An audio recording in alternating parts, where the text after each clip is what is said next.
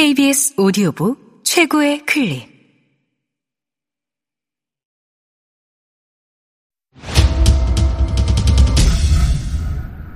KBS 오디오북.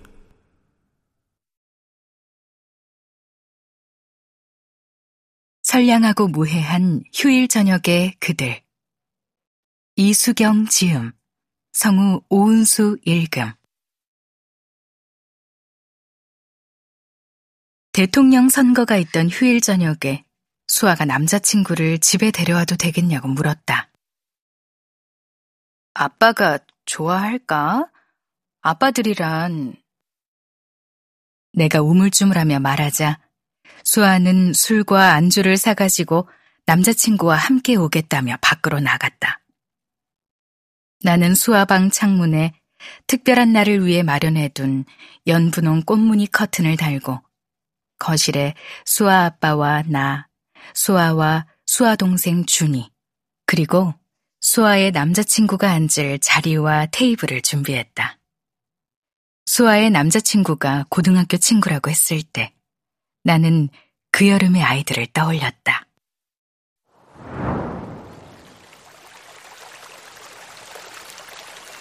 고등학교에 입학하던 해 여름방학에 수아는 같은 반 친구들을 데리고 와서 마을 뒤의 계곡에서 놀았다. 집에서 2km쯤 떨어진 곳에 얕은 계곡과 수영장과 캠핑장이 있었다. 수아와 준이가 어릴 때 자주 가던 곳이었다. 계곡에서 물놀이를 하고 나서 수아 아빠가 대학생 때부터 가지고 있었다는 텐트를 치고 캠핑장에서 하룻밤을 보내곤 했는데 그런 낡은 구식 텐트를 가지고 다니는 사람은 우리뿐이었다. 수아의 친구들은 남자아이 셋, 여자아이 두 명이었다. 햇볕이 뜨거워서 물놀이 가기에는 좋은 날씨였다. 아이들이 다니던 학교는 신도시에 있었다. 그때만 해도 고교 비평준화 지역이어서 수아는 제법 우수한 성적으로 신도시에 있는 학교에 입학했다. 신도시로 학교에 다니게 된 수아는 가는 곳, 먹는 것, 입고 보는 것이 달라졌다.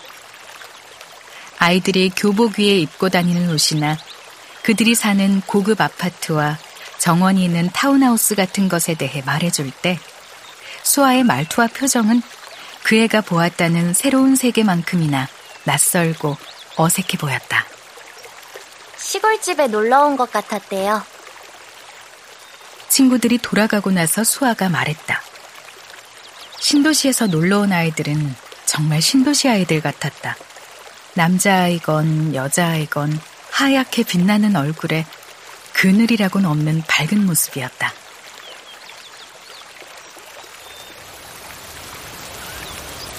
수아와 친구들이 계곡으로 내려간 후 몇 시간쯤 지나 소나기가 내렸다.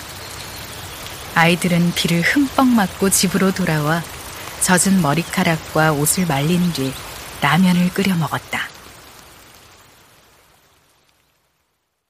다섯 명의 아이들은 성별을 구별할 수 없을 만큼 말투나 행동이 비슷해 보였고 서로 자연스럽게 어울렸다. 나는 안방으로 자리를 피해주며 주방 식탁과 수아 방에서 들려오는 시끌벅적한 소리에 귀를 기울였다. 수아의 목소리는 모두의 웃음소리를 합친 것보다 더 크게 느껴졌다. 그때 그 남자의 그 여름방학에 유난히 해맑게 수아와 장난을 치던 소년을 생각해내고 내가 물었을 때 수아는 고개를 저으며 지금의 남자친구는 그 애의 친구인데 그날 계곡에 오지 않았다고 했다. 우리가 얼마나 놀랍게요, 아줌마. 아이들이 조용해진 틈에 젖은 수건들을 세탁기에 넣고 그릇과 라면 봉지로 어지럽혀진 주방을 정리하고 있을 때 소년이 수아 방에서 나와 식탁 의자에 앉으며 나에게 말을 걸었다. 수아가 뒤따라 나와 손으로 소년의 입을 막았다. 아, 우리 엄마는 그런 말 잘한다니까. 두 아이의 말에 미소를 지으며 뒤를 돌아보니 소년이 수아의 손을 짓궂게 떼어내며 무슨 얘긴가를 더 하려 했다. 남자아이 치고는 희고 매끄러운 종아리가 물장구를 치듯 식탁 아래에서 퍼덕였다. 그걸 제가 맨 처음 봤어요, 아줌마. 점심시간이었는데 수아는 교실에 없고 애들한테 그걸 보여주고 다 같이 수아를 찾아다녔어요. 마치 그 시간으로 돌아간 듯 소년의 얼굴에서 장난기가 사라지고 눈은 수아를 향했다.